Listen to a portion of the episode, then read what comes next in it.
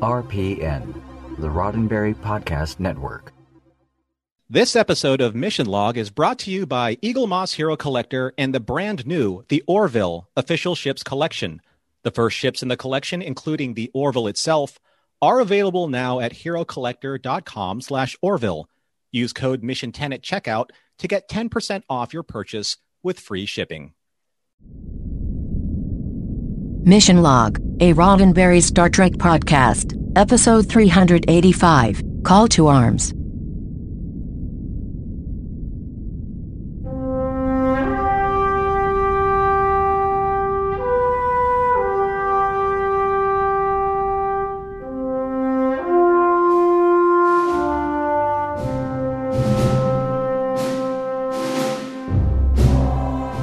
Welcome into another episode of Mission Log, a Roddenberry Star Trek podcast. I'm Norman Lao.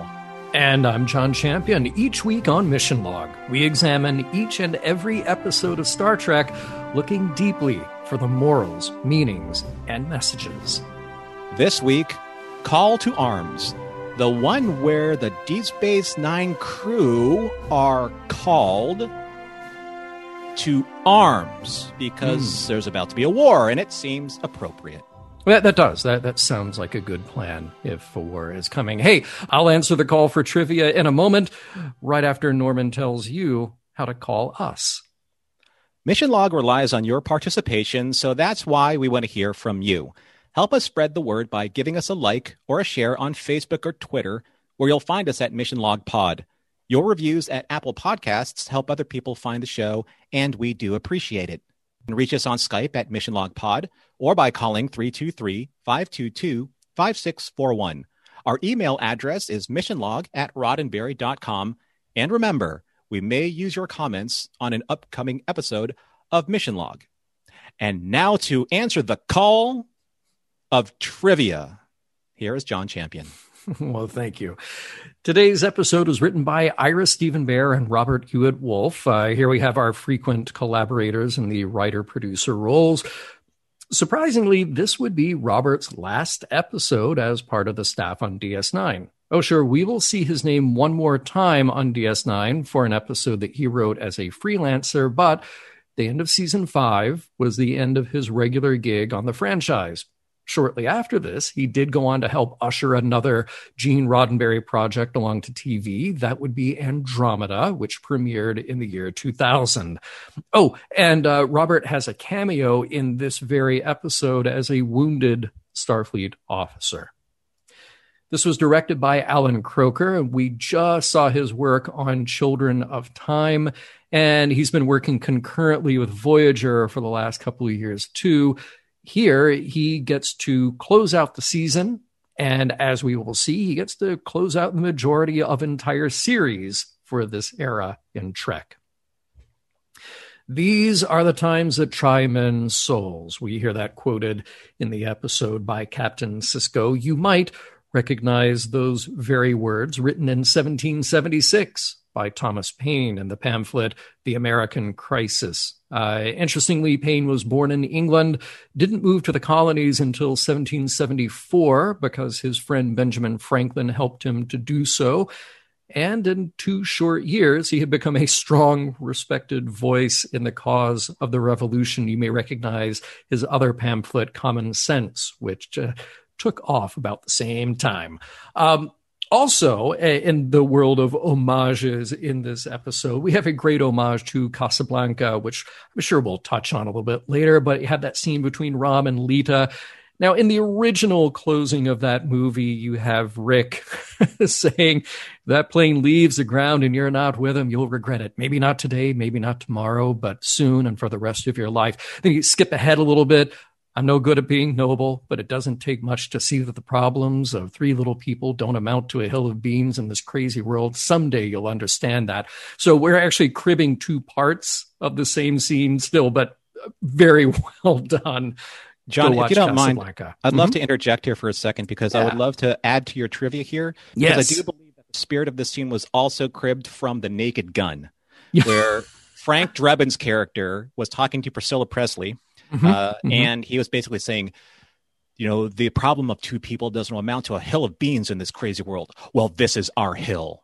and Yeah. these are our beams. Our beams. I, I just found that particular scene to be a little bit more emotionally connective to me. really resonated with Ra- rather yeah. than Bogart Yeah. and uh, and um uh, Laura, um sh- not Laura called Ingrid, Ingrid Bergman. Yeah.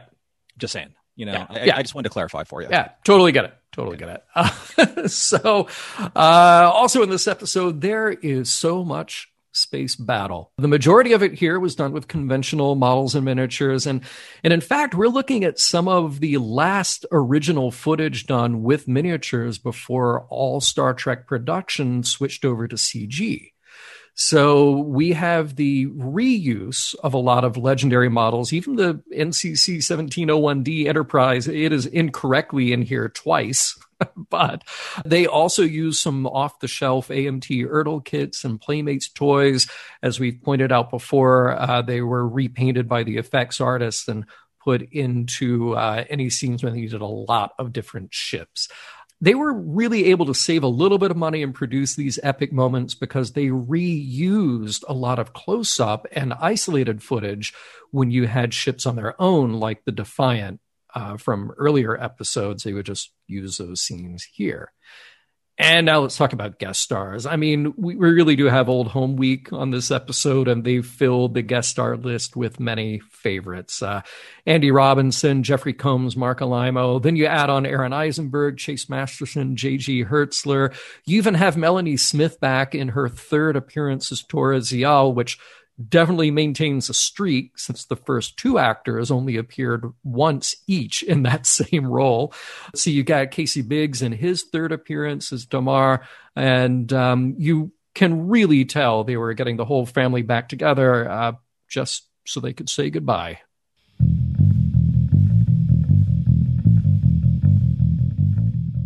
It's the season finale. Time for a quiet little wrap up of all of this season's storylines. I'm sure everything will be fine.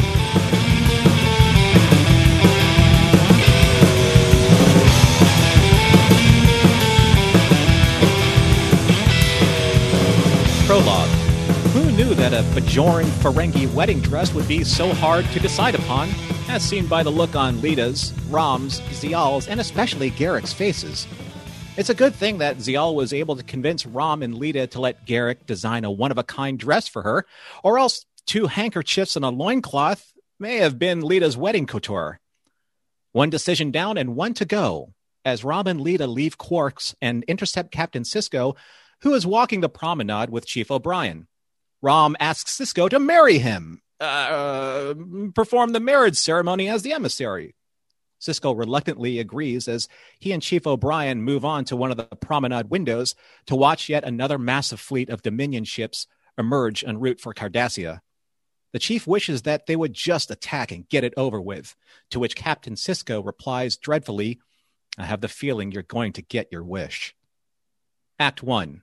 In Captain Sisko's quarters, one good surprise deserves another, and another, and even another, as Jake arrives for dinner, only to be caught off guard while reading a pad his father handed him of an expose that he wrote about a certain station commander, one who happens to be his father.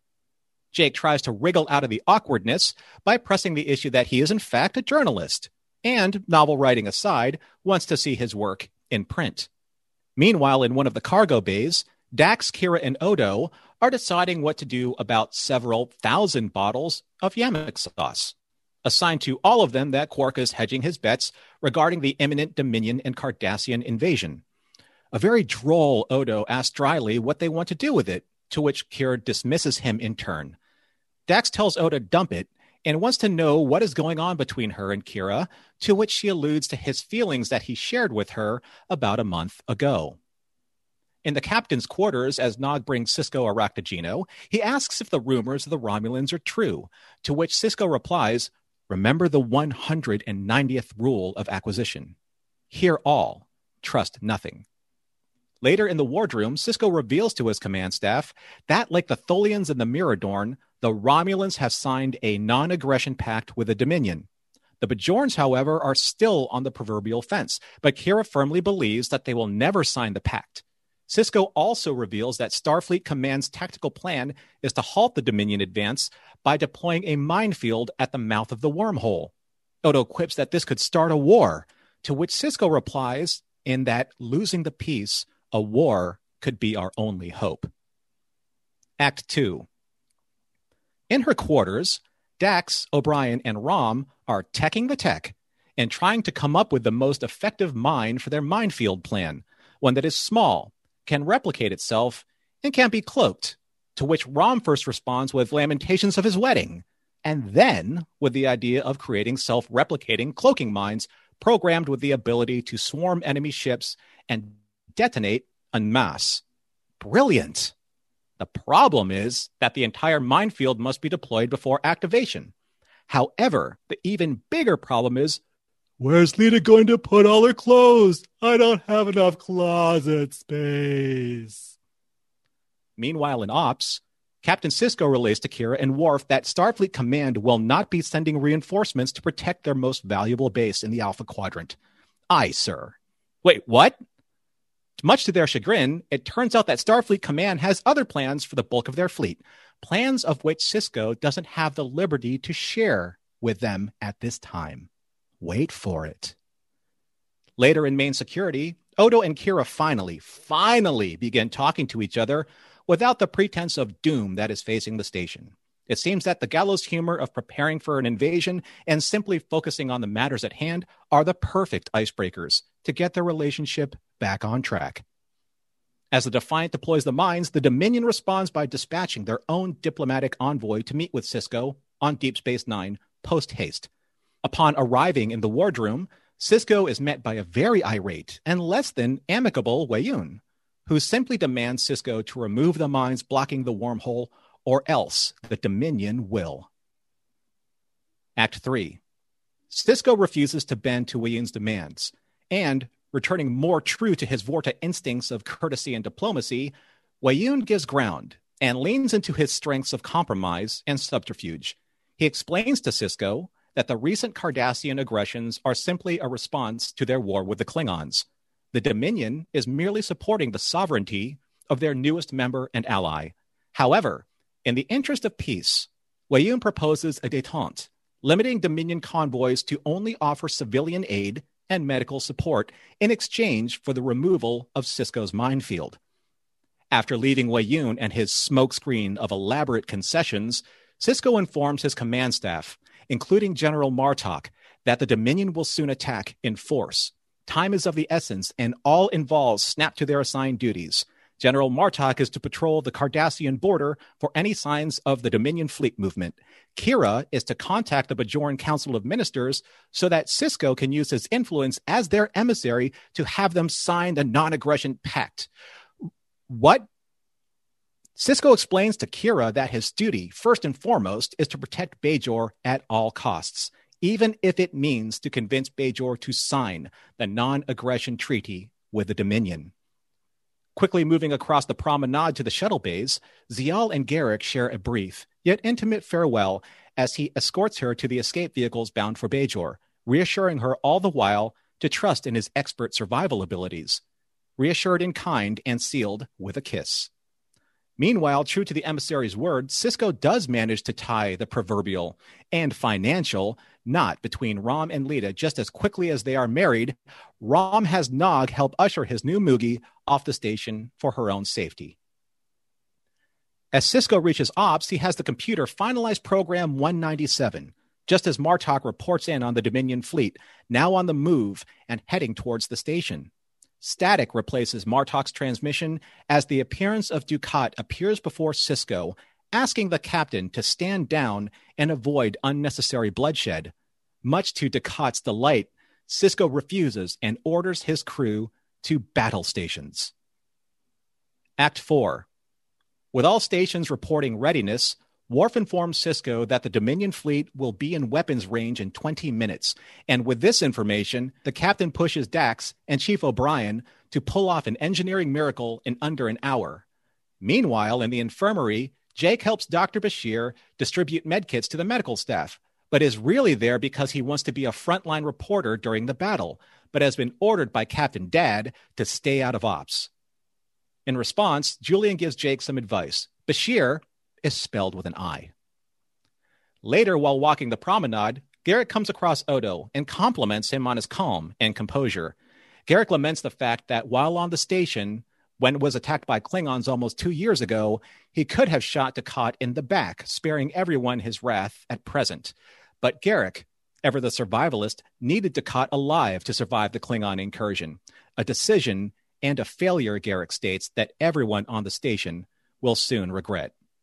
Quark and Rom are too having their pre invasion catharsis, retreading their greatest hits and familiar emotional beats as Quark lambasts Rom for being too human, while Rom returns fire in kind by always reminding Quark that no matter what, they are brothers. As the Rotarran approaches Deep Space Nine, Sisko orders Martok to protect the Defiant, while Worf fires up the defense grid. Kira dutifully protests Starfleet's refusal to turn over the station to the provisional government, drops the pretense, and stands with Sisko, ready for duty. The battle is joined as the Dominion fleet opens fire on the station. Dukat and Damar are prematurely salivating at the victory over Deep Space Nine and Bajor as Weyoun reminds them both that Bajor is under a non aggression pact, an agreement that the Dominion is honor bound to uphold, much to Dukat's chagrin. The station's shields have proven to be stronger and more effective than anticipated as Dukat orders the fleet to destroy the shield generator on the outer docking ring.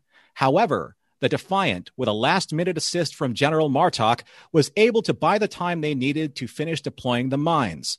Once cloaked, the minefield became enough of a deterrent to delay Dukat's final assault on the station, enough for Sisko to execute one last order for all remaining Federation personnel to evacuate Deep Space Nine.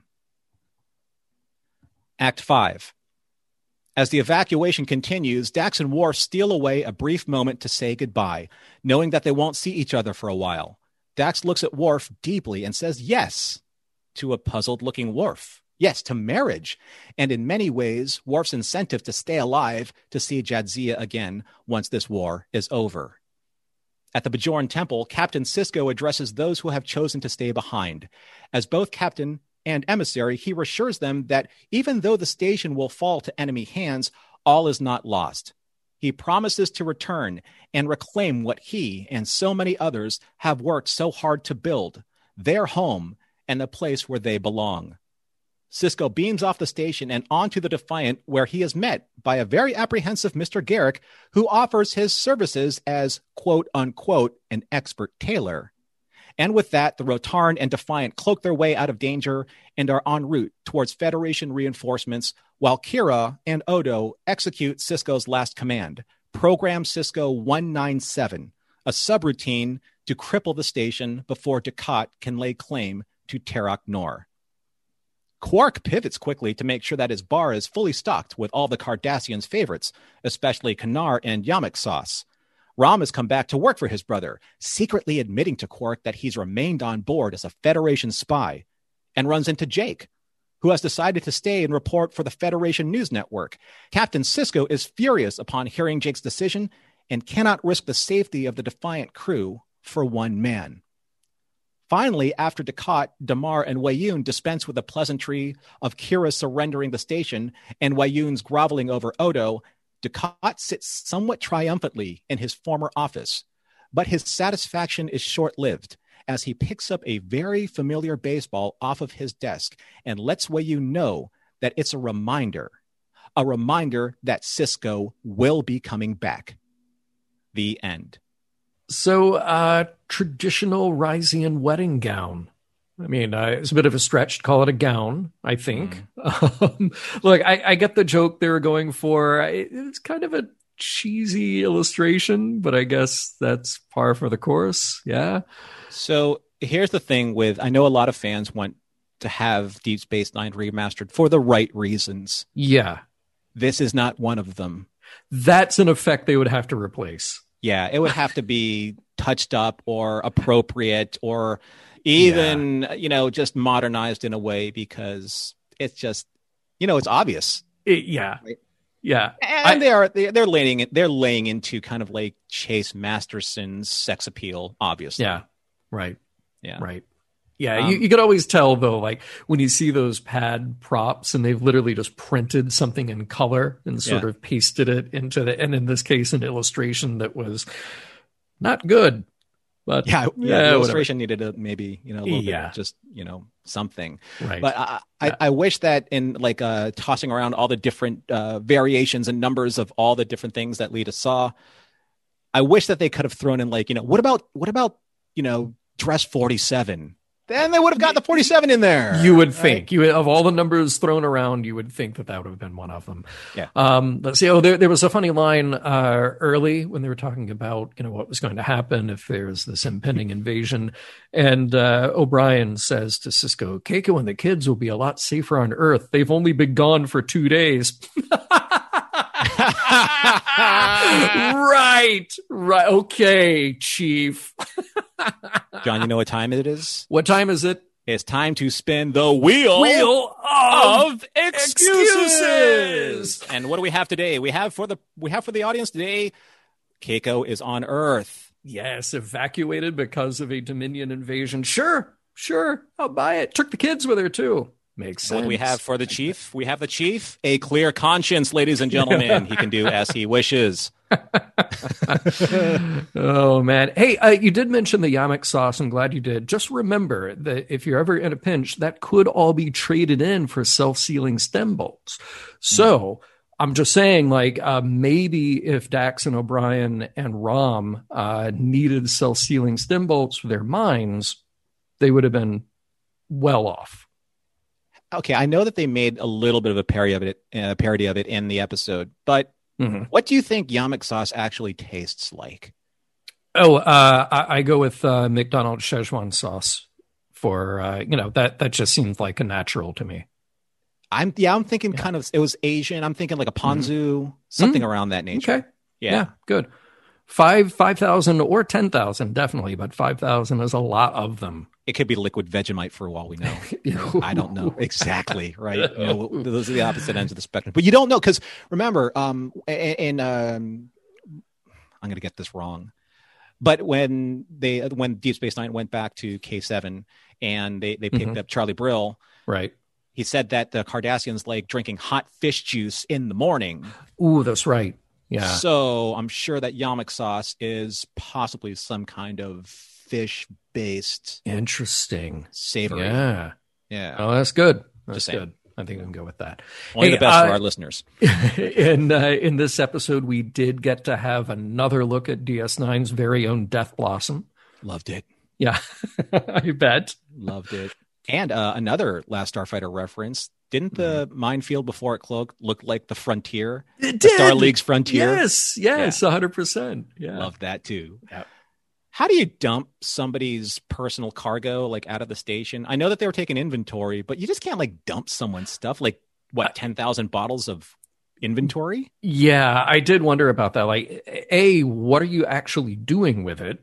You know, are, are you just opening up the airlock and letting it float out there, or are you using a replicator slash transporter to just sort of dematerialize it? Because then they just need to go to the other end and rematerialize it. That would be like that's all you need to do. It would actually just yeah, they would dematerialize ten thousand bottles of yamok sauce. And Yeah. they would rematerialize five thousand larger bottles. Ah, right. sauce. There you go. There the you go. To do. That's the trick. Yeah. you know there was a there was a nice cut a nice edit cut where when when sisko wanted to talk to starfleet intelligence he threw his baseball up in the air and right about when he was, he was about to catch it it Mhm. cuts to Worf slamming his hand down on the ground and saying Yes. you know the romulans are without honor go yeah, Yeah. that's a surprise so but that was a nice edit i, I like the edit There was a lot of good stylistic stuff like that in here. And yeah, that was a nice one. Um, I will go on record once again saying that how much I love Max Grodenchik as Rom, and I will talk about that a little bit later. I will. I have a little bit of a thing. For Fair Rom. enough. Fair Yeah. enough. Yeah. So Nana, I think that she has incredible subtlety in her acting because the scene where Sisko's like, "Ugh, this, "That's what we got to do." The Federation told us we can't do anything. Mhm. We can't do anything, and she's like, "What?" Like the the look on her face, she looks like she wanted to just punch somebody or punch through a wall or hit something. Yeah. And uh, it was very believable. Like here's like, "What? I'm a freedom fighter. We don't do this follow the rules thing. We do the whatever gets done thing."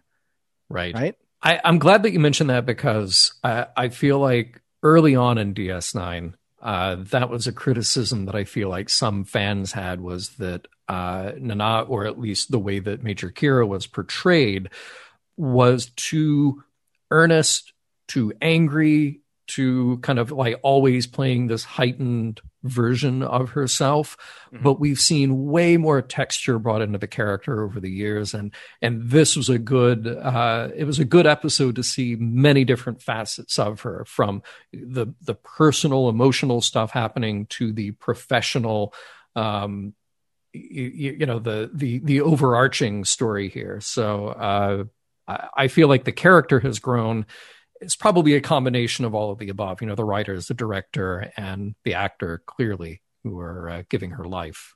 Well, the nice thing about being able to look at performances, especially in season finales, where I think the actors are going to tune their performances up a little bit more, is mm. that you see that these actors have really understood and inhabited the skins of the characters that they're portraying. Because that scene where where Jeffrey Combs as Weyoun, when he goes from like irate to, you know, um, smarmy again. Yes. And that transition of Iron Fist to Velvet Glove. It's just that's yes. how masterful he is, but at the same time understands that this is Weyoun.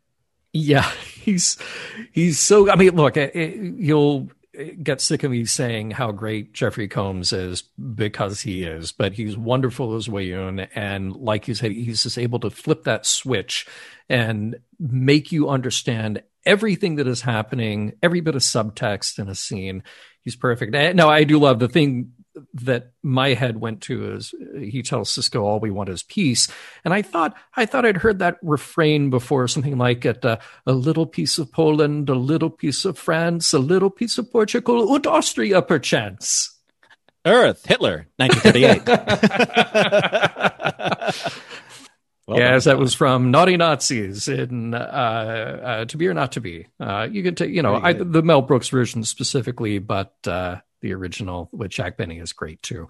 There's another great line or a great little exchange right after that. Uh, Dax is still in command of the Defiant and getting her orders from uh, Sisko. She says, "We need more time. You don't have it. We'll do our best." I mean, there's nothing remarkable about that. And we honestly, we hear stuff like that in Star Trek a lot. We don't have time to do this. Well, we're just going to make it happen anyway, you know, but it spoke to the um, urgency of the situation. I like that little, uh, that little exchange. Yeah, and there's that whole miracle worker tradition, yep. you know, that that goes totally. all the way to Scotty and and you know how he told Geordi and Relics that you can't tell the commander exactly what time you're going to get things done, and if you do, cut it in half so you can be a miracle worker.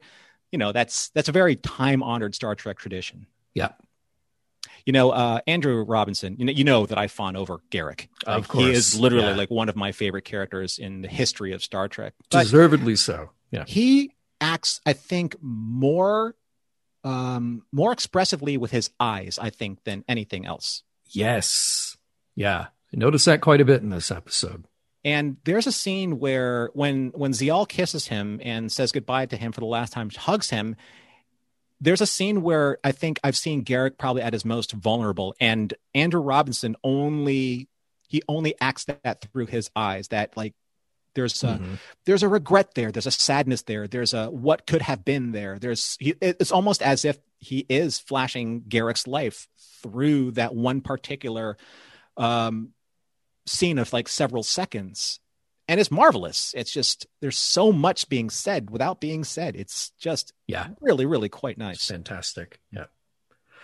Um, I, I do have a question about so we we mentioned Casablanca earlier, and again, it's just one of one of the all time great movies. Please go watch it. Seriously. Um, but Nog says as he's leaving the room, "Nice speech, Dad." Now, it did raise sort of an in universe question for me. Did Rom watch Casablanca? I'd have to say maybe. Okay, so so Casablanca is a movie that exists in the Star Trek universe. That that that's great, and they've held on to it for you know 300 plus years. So uh, fantastic, uh, that, that's great. But I wonder, like, did he watch it and just sort of tuck that away for use sometime, or is it something that's sort of permeated not just maybe the pop culture, but like the the uh, uh, the culture of Starfleet that's like th- this phrase that's very about you know duty and honor and what's the right thing to do so it's just sort of out there like like people understand yeah, this is how we talk to each other with you know ancient movie lines. Well, remember, he also, I mean, to predate Casablanca by about maybe 80 or so years, he did read and quote Karl Marx's Communist Manifesto. He did. Yeah. Yeah, And he sure did. So Rom is he's well rounded. He You know, well Yes. well read and seen a lot of good movies, or at least one good movie that we know of. Um, I did love. Uh, there was just Quark is so wonderful in this episode by you know trashing his brother with love Mhm. every chance he gets, and of course they have to have him there at the wedding, just being snide and awful. But when he leaves the room, they give it two months. I, I, I just I, I loved it. I love it. He's so awful, but I loved what they did with him.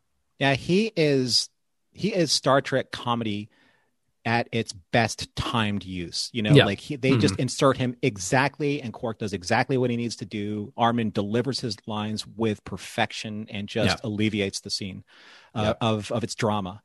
Um, okay, so I think this is the first time I've encountered this, but the shoulder things that Dukat and Damar, I know like the tech fans out there like really norm shoulder things.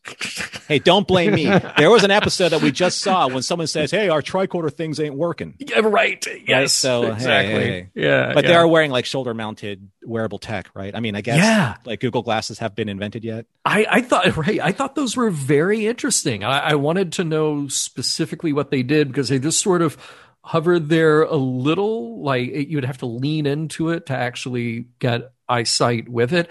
Um, I wanted to know what they were for, but it, it was an interesting choice, and it added to the uh, the drama of what was going on on that ship because it's very dark. But you have those red lights pop up, so they they use them to good effect. We just don't know what they do.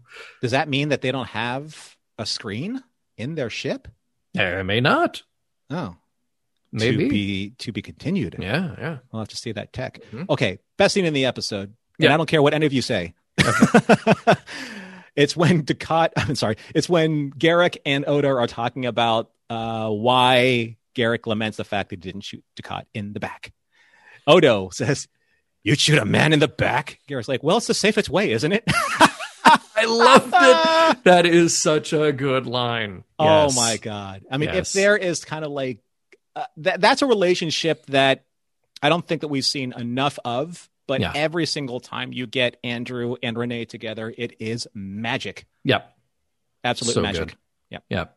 Yeah. Oh, I, I do want to say I really liked, and I'll I'll come back to the journalism thing in a little bit, but I, I really like the parallel in this story to Jake's journey that we got with Bashir Mhm. earlier in Nor the Battle to the Strong, because that's uh, we, we see this realization that he has and the the reality of what's going on hit him in a profound way, and now it's like all of that's coming back to him what a, a year later and not even a year later it's just sort of landed back at his feet now he's a different person now he's sort of grown into that role a bit so they made some good choices some interesting choices with him and uh, it was immediately taken back to that episode as he's having that conversation with bashir about Mhm. staying there and helping um, and- oh, and by the way, in that scene, I don't know if you noticed this. We, we rarely ever talk about the music on Mission Log, but there is a music cue in that scene that really reminded me of the scene in The Wrath of Khan where they were preparing for battle. It's kind of this upbeat march. It's very light here, but it was absolutely perfect. And I don't know if that was on purpose. Somebody heard James Horner and they're just like, hmm, I think I'll borrow that motif, but it really worked well here. You're absolutely right about that. I remember watching that scene when everyone's trying to like you know get station battle ready, and I almost felt like there's uh, that diddle diddle diddle diddle diddle, Uh huh. Yeah. And it's just a Yep. very light, very frilly, very. It just kind of like snaps you out of, Yeah. uh, I guess you know, of the tone right before and gets you ready. It just, Right? yeah, it gives some energy to that transition into the next scene. Yep. So there's attacking the tech issue that I have with this episode, Yeah. and I don't know if it's a thing uh, that the writers thought about or the effects people thought about. I'm not, you know, blaming like you know, um, what would it be Gary Hutz- Herzl or Doug or any of those effects wizards. Yeah. legends.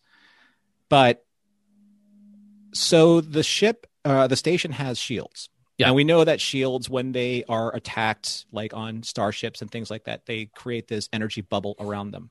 hmm when the Cardassians fire energy weapons at the station, there are explosions, meaning that there's some type of atmosphere that's being vented in order to create that explosion, fire, etc. Yes. But when one of the Cardassian ships slams into the station because it it's just out of control and it, Yeah. it, it and it hits the station, it hits it and and and generates the shield effect.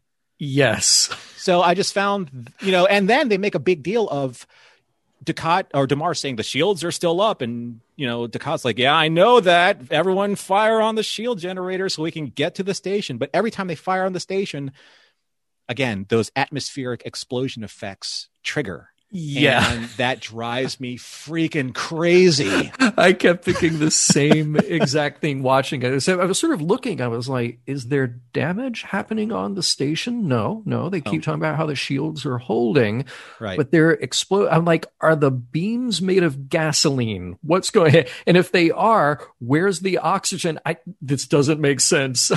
Yeah.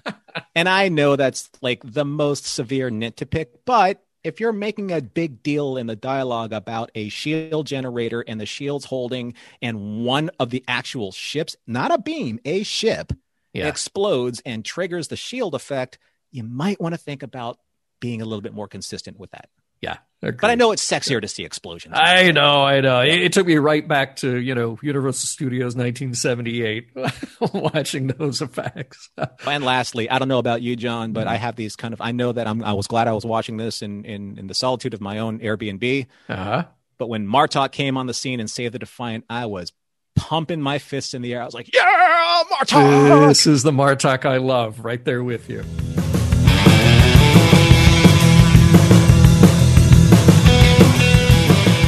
Rom's wedding day was really complicated. What's mine is yours. What's yours is mine. And now the wormhole is mine. Most people just have some cake or something.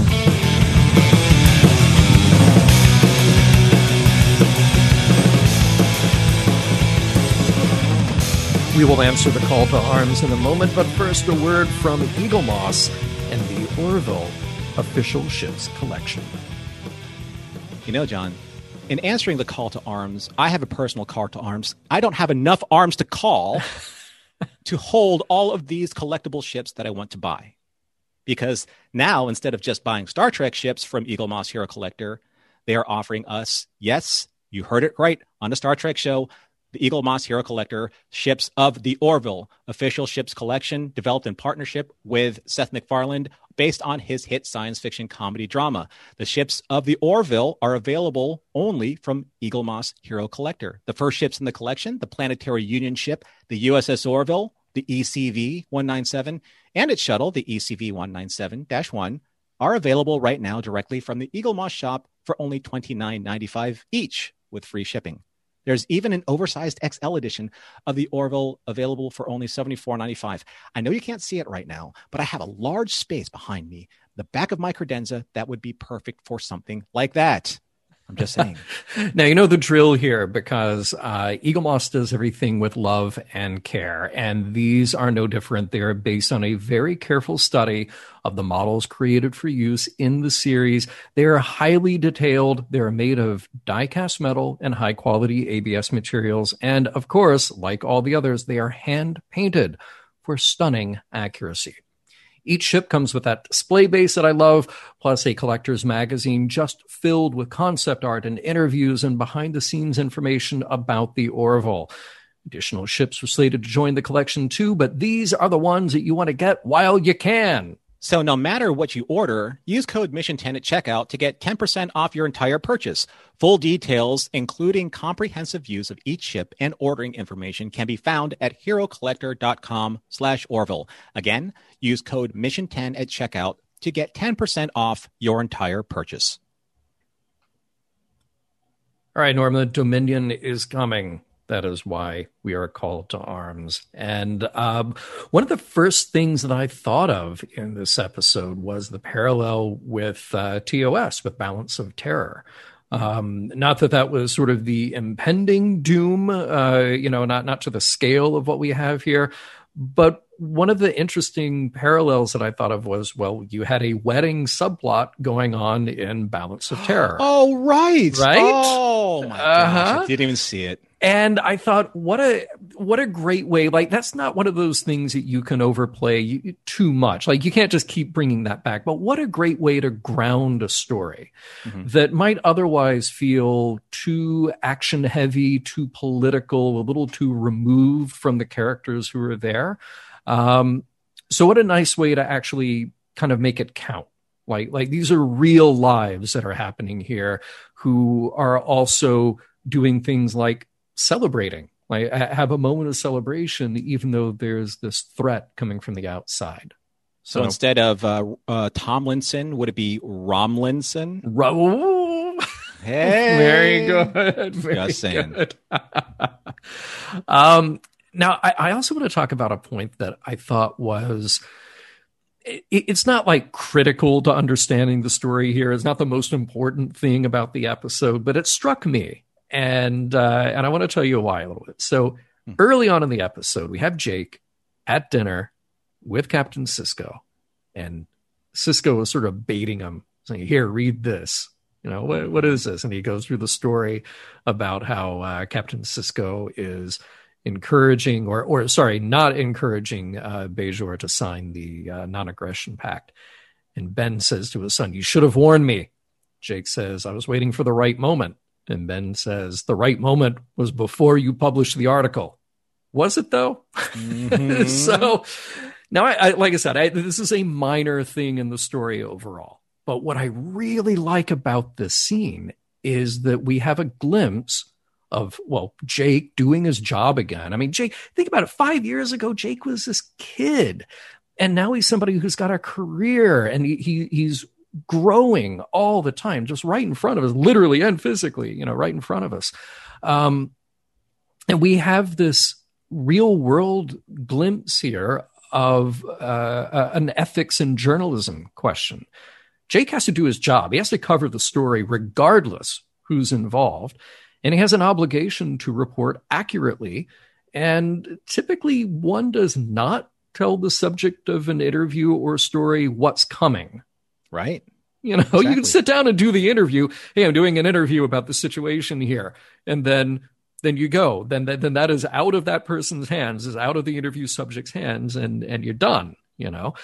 So oh, uh, one of the other things that I really liked here was uh, this little glimpse into the Federation News Service, because that's the thing that really rings true. Just the the act of picking up a pad, giving a look at the headlines, because we don't get a lot of media in Star Trek. So I always look forward to those little nods because even in the future, information isn't just something that comes from a commander who is issuing an order. Uh, There are other methods of communication. There's rumor, as we see with Nog coming into Sisko's office. There's mass media too, because not everybody is always in contact with this quasi military structure that's issuing orders or disseminating information. So I thought, what a what a nice uh, again, sort of like the wedding. What a way to ground the experience of what's happening to something that is very relatable. Picking up a newspaper, or in the 21st century, picking up a, a tablet or reading the news on your computer and going like, "Oh, this is how this unfolds." I may not have the whole story, but I'm getting pieces of the story, and I really liked that there was some understandable tension between the reality of Captain Sisko's position here and the reality of Jake Sisko's position here, and they have different uh, different goals. You know, I'm, I'm glad you brought this up because it's something that I, I thought was interesting also. And I love this angle with Jake's character because I felt that, say, in the cards, his search for the, the Willie Mays card, I Mhm. understand why that story is important. I don't really agree with the timing of when they released it in terms Sure. of, you know, Yeah. right before this finale. It feels weird, yeah. But I, I do like the fact that uh, in this episode, Jake is taking his career path seriously. He knows that he has a talent for writing, but he knows that because of his experience, say with North about to the Battle of the Strong with with uh, Bashir, that he has something to to record, to observe, and to disseminate into the public, into that public space. And to be honest, I wish that that confrontation that he had with with Benjamin at the dinner table, I wish it, they pushed it a little bit more. Oh yeah, you know where where Sisko hands him the pad and he's like, "I'm a reporter." Yeah, you know, I'm sorry that you don't agree with the way that I am uh, relaying this information, absorbing it, and and reformatting it so that the public can understand a a more neutral or a, a, less biased point of view. But I'm not going to agree with everything that you say or do.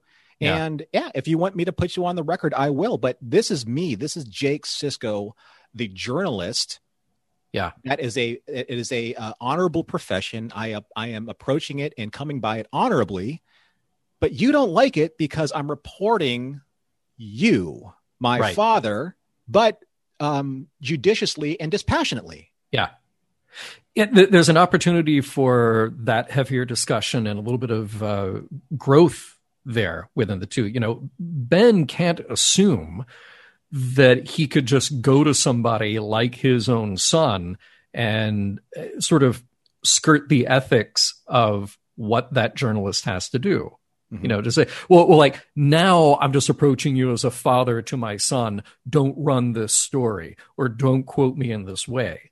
Like, right. no, that that is absolutely unethical and uh, would, would would hopefully be roundly rejected by somebody like Jake. Well, I so, can see why the the you know his response, Sisko's response when he says the right moment was before you published the article. I can see why that that would irritate you.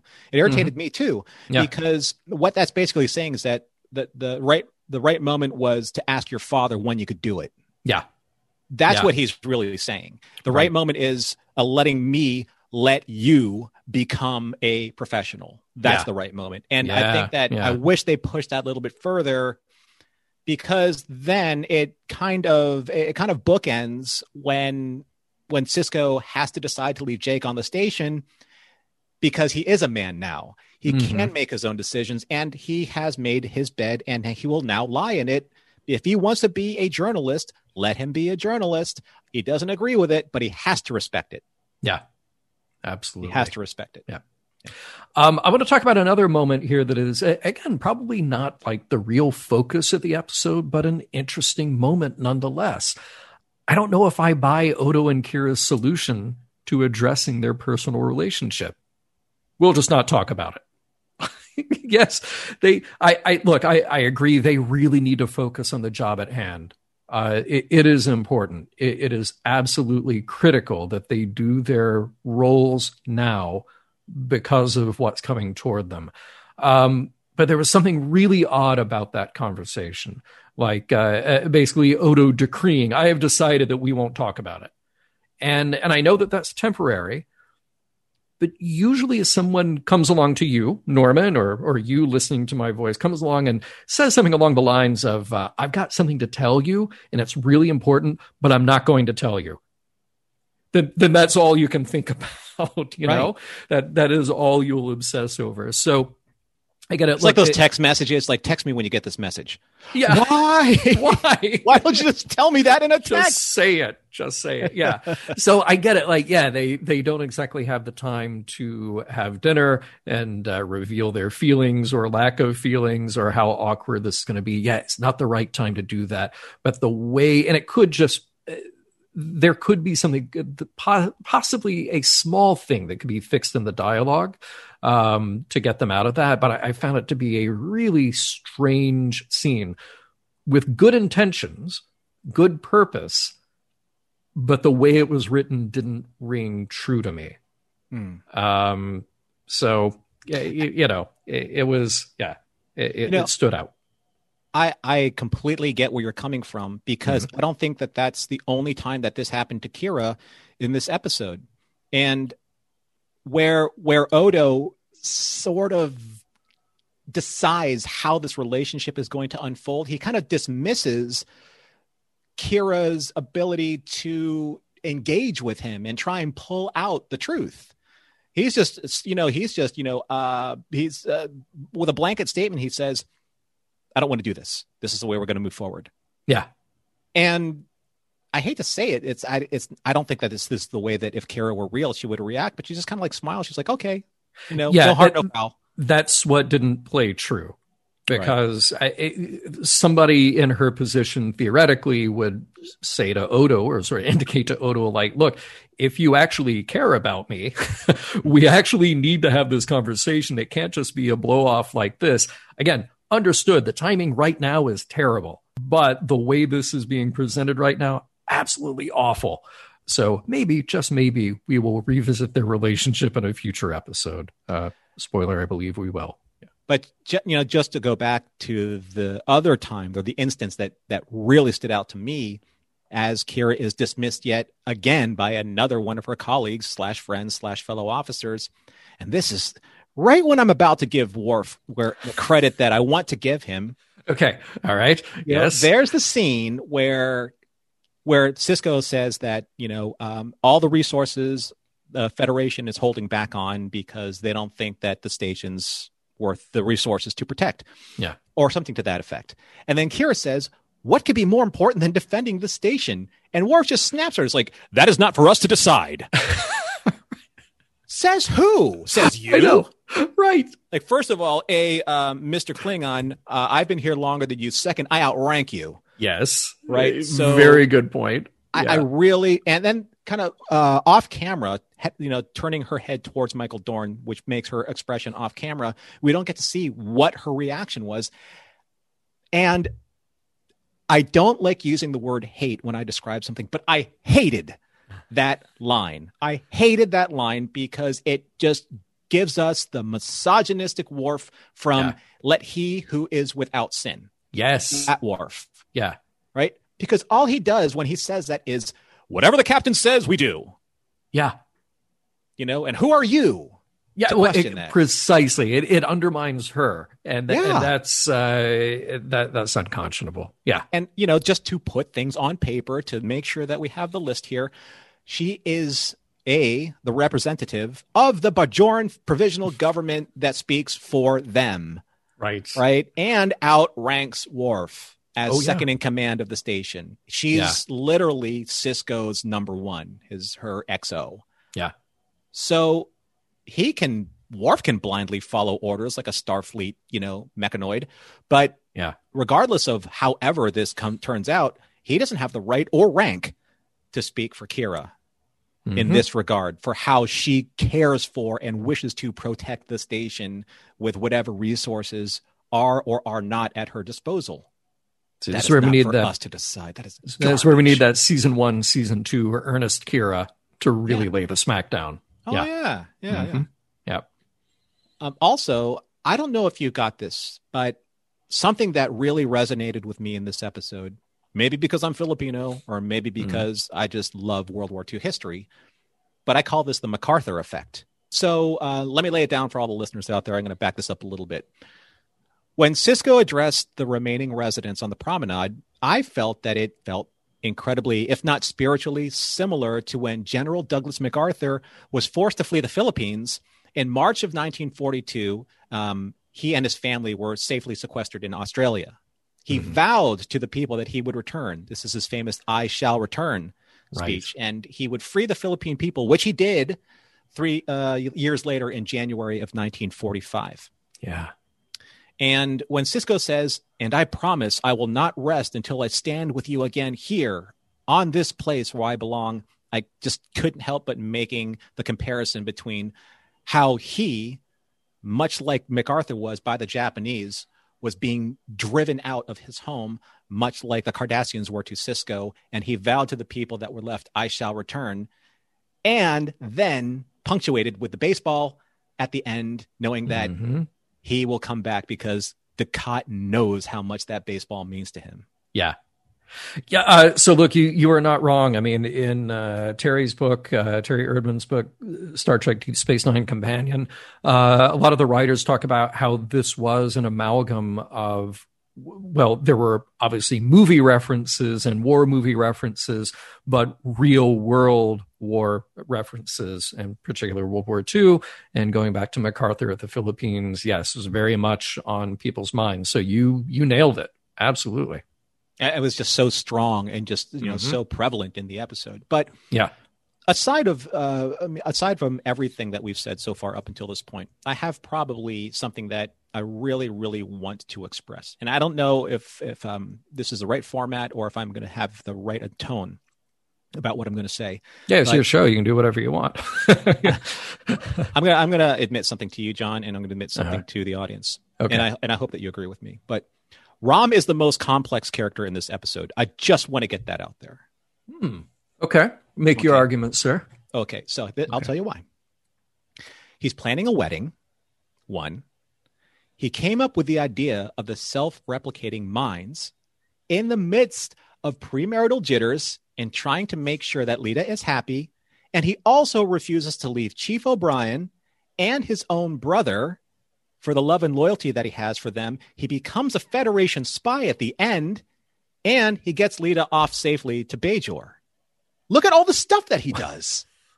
You know, I, that's that's it for an you know less than an hour long episode where you've got high level political intrigue, Sisko, Weyoun, Dukat.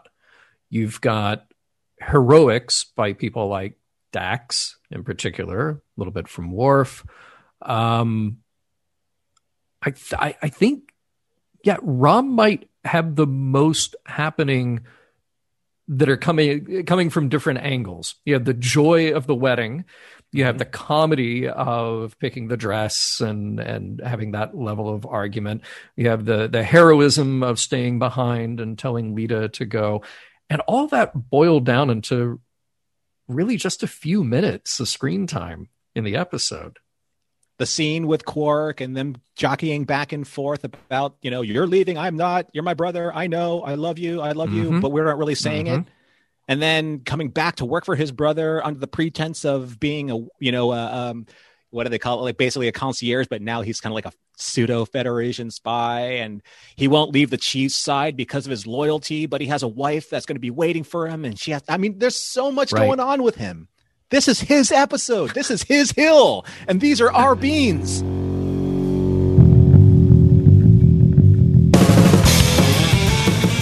Am I the only one disappointed to find out that program Sisko 197 doesn't just unleash all the leftover tribbles and voles?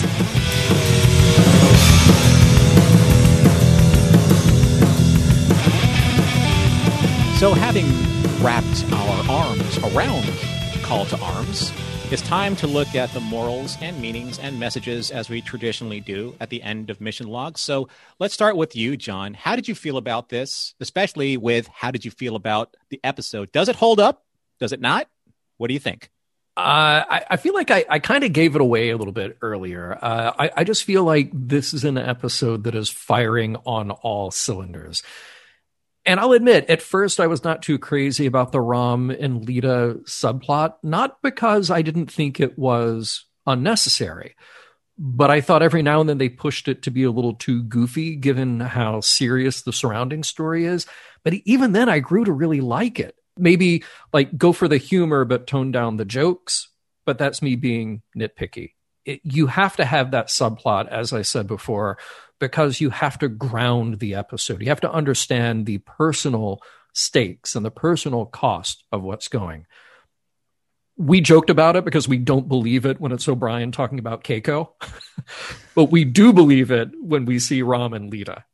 Mhm. And and we believe it when we see Garak and Ziyal.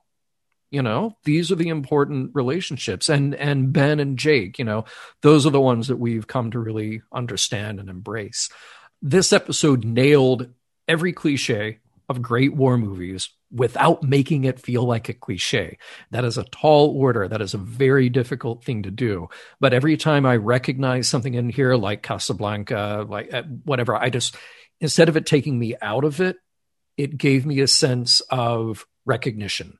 Like, oh yeah, they they're feeling the same thing that we felt in this other place, and not in like a contrived or cynical way. This episode really captures a mood too, just just that impending doom of a war that is going to land right at their feet, but life has to go on. Even understanding that. So people are nervous, they're confused, they're depressed, they're anxious, but they're also inspired and they're focused and they're stealing to do their jobs. There's action in the episode, certainly, some incredible effects, given that this was TV in the 1990s, but they temper that with the focus on the underlying humanity and the costs of war. Stylistically, I love what they do here. We, we have a moodier, darker show, literally a darker show. And I appreciate the choices made and I mean, what a great idea uh, of Sisko with Order 197, just taking the life out of DS9 by cutting the computer systems and evacuating. It feels different when Weyoun and crew show up and the promenade is empty. Now, if I want to break my suspension of disbelief, because sometimes that's fun to do too. Uh, we we talked about the explosions, you know, but the other thing is just that some of the pacing here is a little wonky. Like giving Sisko ample time to give a goodbye speech while apparently everyone else has just stopped shooting. But that's a minor, minor thing. I love this episode because it isn't just relentless with one type of pacing. That we actually have these moments for reflection amid all the chaos. I think it's brilliant. I, I think they did an incredible job. Might be, I, I mean, I don't know if it's my absolute favorite of season five, but it's got to be right up there. Uh, I think they did an incredible job, and I think it holds up partly because they're just so focused on the mood and the mission and the again the personal stories here that they they nail it at every turn. Um, I, I I'm curious if you feel differently. oh, not at all. I love this episode. I think it adds, it, it very well may be one of my favorite of the season. And I think that it's because in this in this modern day of of special effects and visual effects, I mean, the production is gorgeous, as you have stated. The visual effects are, are for the '90s were like mind blowing. Yeah, you know like They're take incredible. it you have to kind of understand like where the era is and when the era is of the technology that they used to tell this story from the visual standpoint okay so say the scope and dimension of the minefield because you know they're mining a wall in 360 degree space with X, Y, and Z axes. So it's not like you can't go over the minefield or under the minefield to get to Deep Space Nine, but it's part of the narrative. Right, you buy right. it, right? You buy Yeah. it because it's a clock that needs to tick down to when eventually the clock hits zero and then all heck breaks loose. But amidst all the special effects, and the set designs and and this this this triumph, this tour de force of, of production, um, it's really about the guest stars for me. It's really Mhm. about the performances of this this family of special guest stars. And I think that you mentioned this earlier in trivia, but it's probably the most uh, we've seen to date in a single episode. You had Andrew, you had Marc, you had Casey, you had Jeffrey, you had JG, Max, Yep. Chase, and Aron. Yep. I think, with the exception of having maybe Louise Fletcher in there, if you wanted to get Kai Winn, just from like I said, and not not just from say like you know a, a Tora Ziyal uh, every once in a while appearance. We're talking about like guest stars that have multiple appearances, Right. multiple multiple appearances. So that was really special for me because I've said this before, and I know that there are going to be Deep Space Nine fans that will disagree with me, and that's okay. But what makes Deep Space Nine special for me are the guest stars, are the aliens that inhabit and embody those aspects of humanity that we can find fault with, you know, that we can identify with because that's what we do with our aliens in Star Trek. We give them our we give them our foibles, our faults, and we Mhm. can identify those through alien, you know, through their a- alien actions and decisions. But in this case, though, for me, uh, two particular actors stand out, and that is Andrew Robinson and Max Grodenchik, because I feel that they just elevate their characters so well with the amount of time that that they have to work with them. Garak's vulnerability, that's something new that I think that we really saw Yeah. with Ziyal. And Rom's loyalty against his own Ferengi culture is something that is absolutely wonderful to see. Knowing that we're just coming off of uh, the episode with the Grand Nagus and Moogie and seeing that the culture that is as capitalist as it could possibly be, Rom is as opposite as he could possibly be. And it gives you hope for characters like that, hope yeah. for that, that you can yeah. overcome your own culture to be a better person, to be something different. And I really love that about his performance there. Yeah, agreed. So, I, I, mean, look, when we talk about morals, meanings, messages here, I, I, feel like it's a little bit unfair because I know that we're on a trajectory here for DS9 to go just full throttle into a story arc about the Dominion War. So, a given episode, like a single episode like this, won't specifically be about morals, meanings, messages per episode. Um, but we're getting a taste here of hard decisions that then we'll have to revisit and see how they play out over time. But there was a line that really stood out to me, which is Captain Sisko as he's telling his senior staff what's going on and, and what they have to do now. He says, We're losing the peace, which means war could be our only hope. This is a heavy idea to deal with in, uh, in this episode specifically, but in the story overall are there points that the only strategy is to fight to to instigate and engage in a war in the hope that you win because the alternative peace quote unquote peace means that so much else is lost? Are there no other alternatives? Is that really you know i think about picard saying you negotiate and then you negotiate again. And then when that fails you do it again and again and again. This is a different situation are we justified in this decision making and is this is this just Sisko's decision? Or you know how much of this is sort of coming from the top down to him? How much of it is him just saying like no this is it. We we've run out of ideas. So i i kind of at this point i just want to sort of like plant this question here because i feel like we'll come back to it which is what is Star Trek's role in telling a war story? Star Trek has not, up until this point, been about war. We have dealt with themes that come out of war stories. We've dealt with uh, certainly there have been fights. There there has been space action, uh, but we've focused a lot on the you know kind of short term and then personal repercussions of that. This is something entirely different. It, it is Star Trek going full throttle and say, nope, we're telling a war story.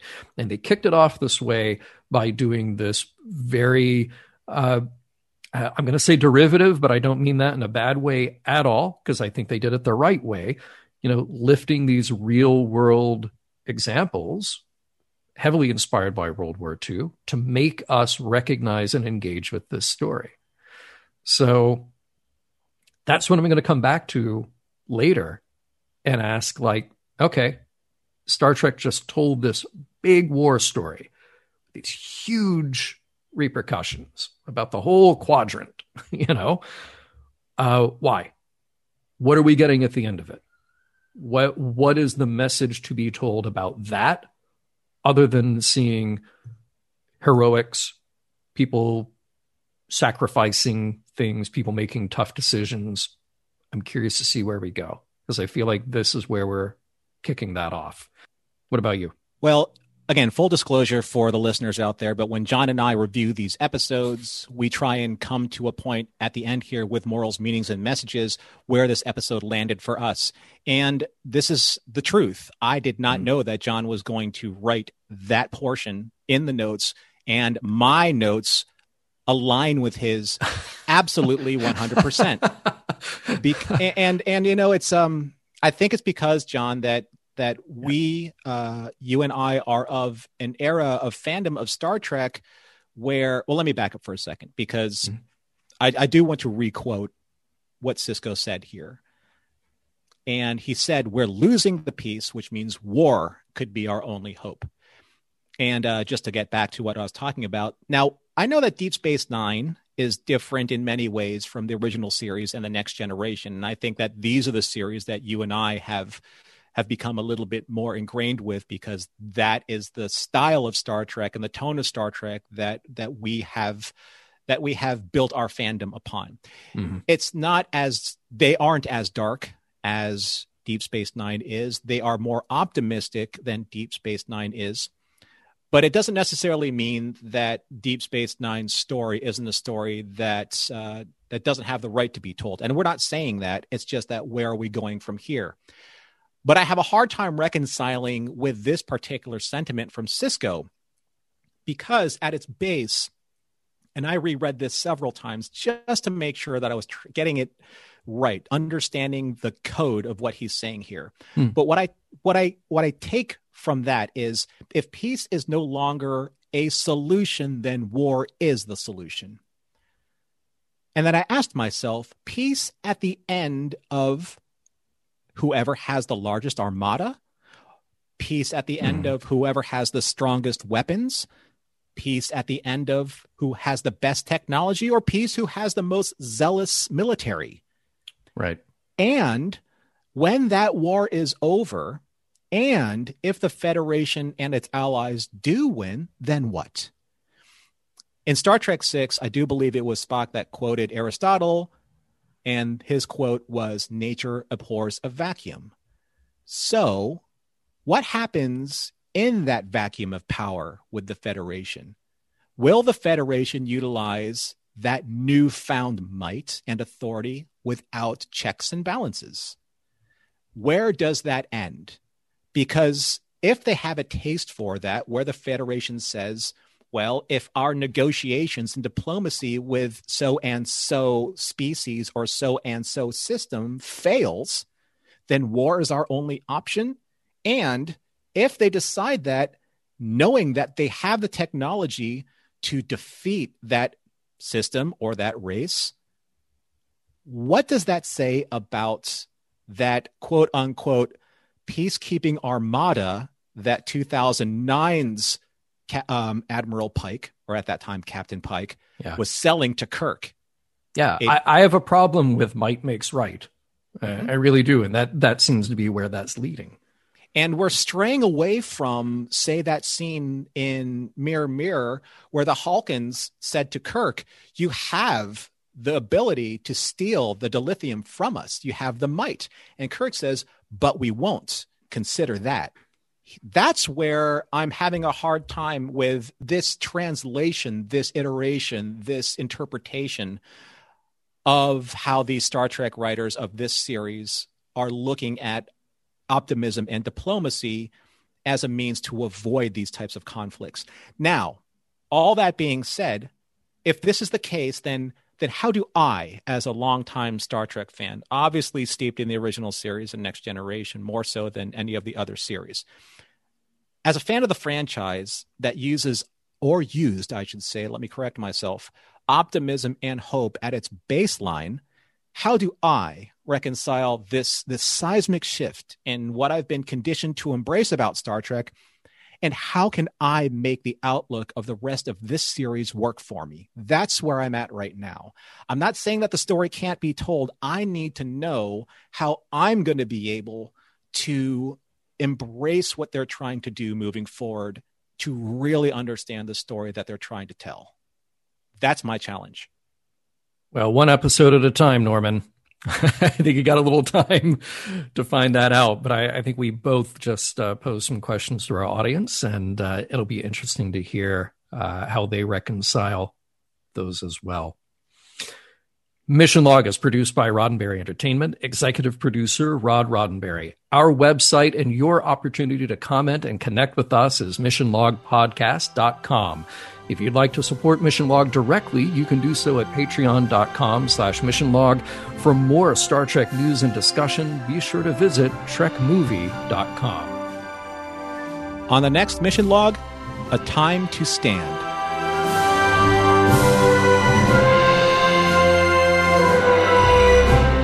Some of the music for Mission Log provided by Warp 11, online at warp11.com.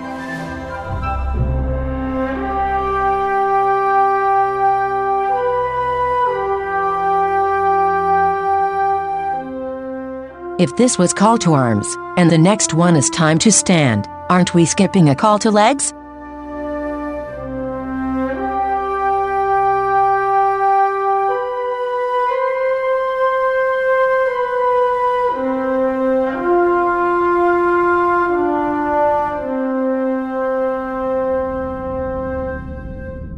End transmission. Podcast.roddenberry.com, the Roddenberry Podcast Network.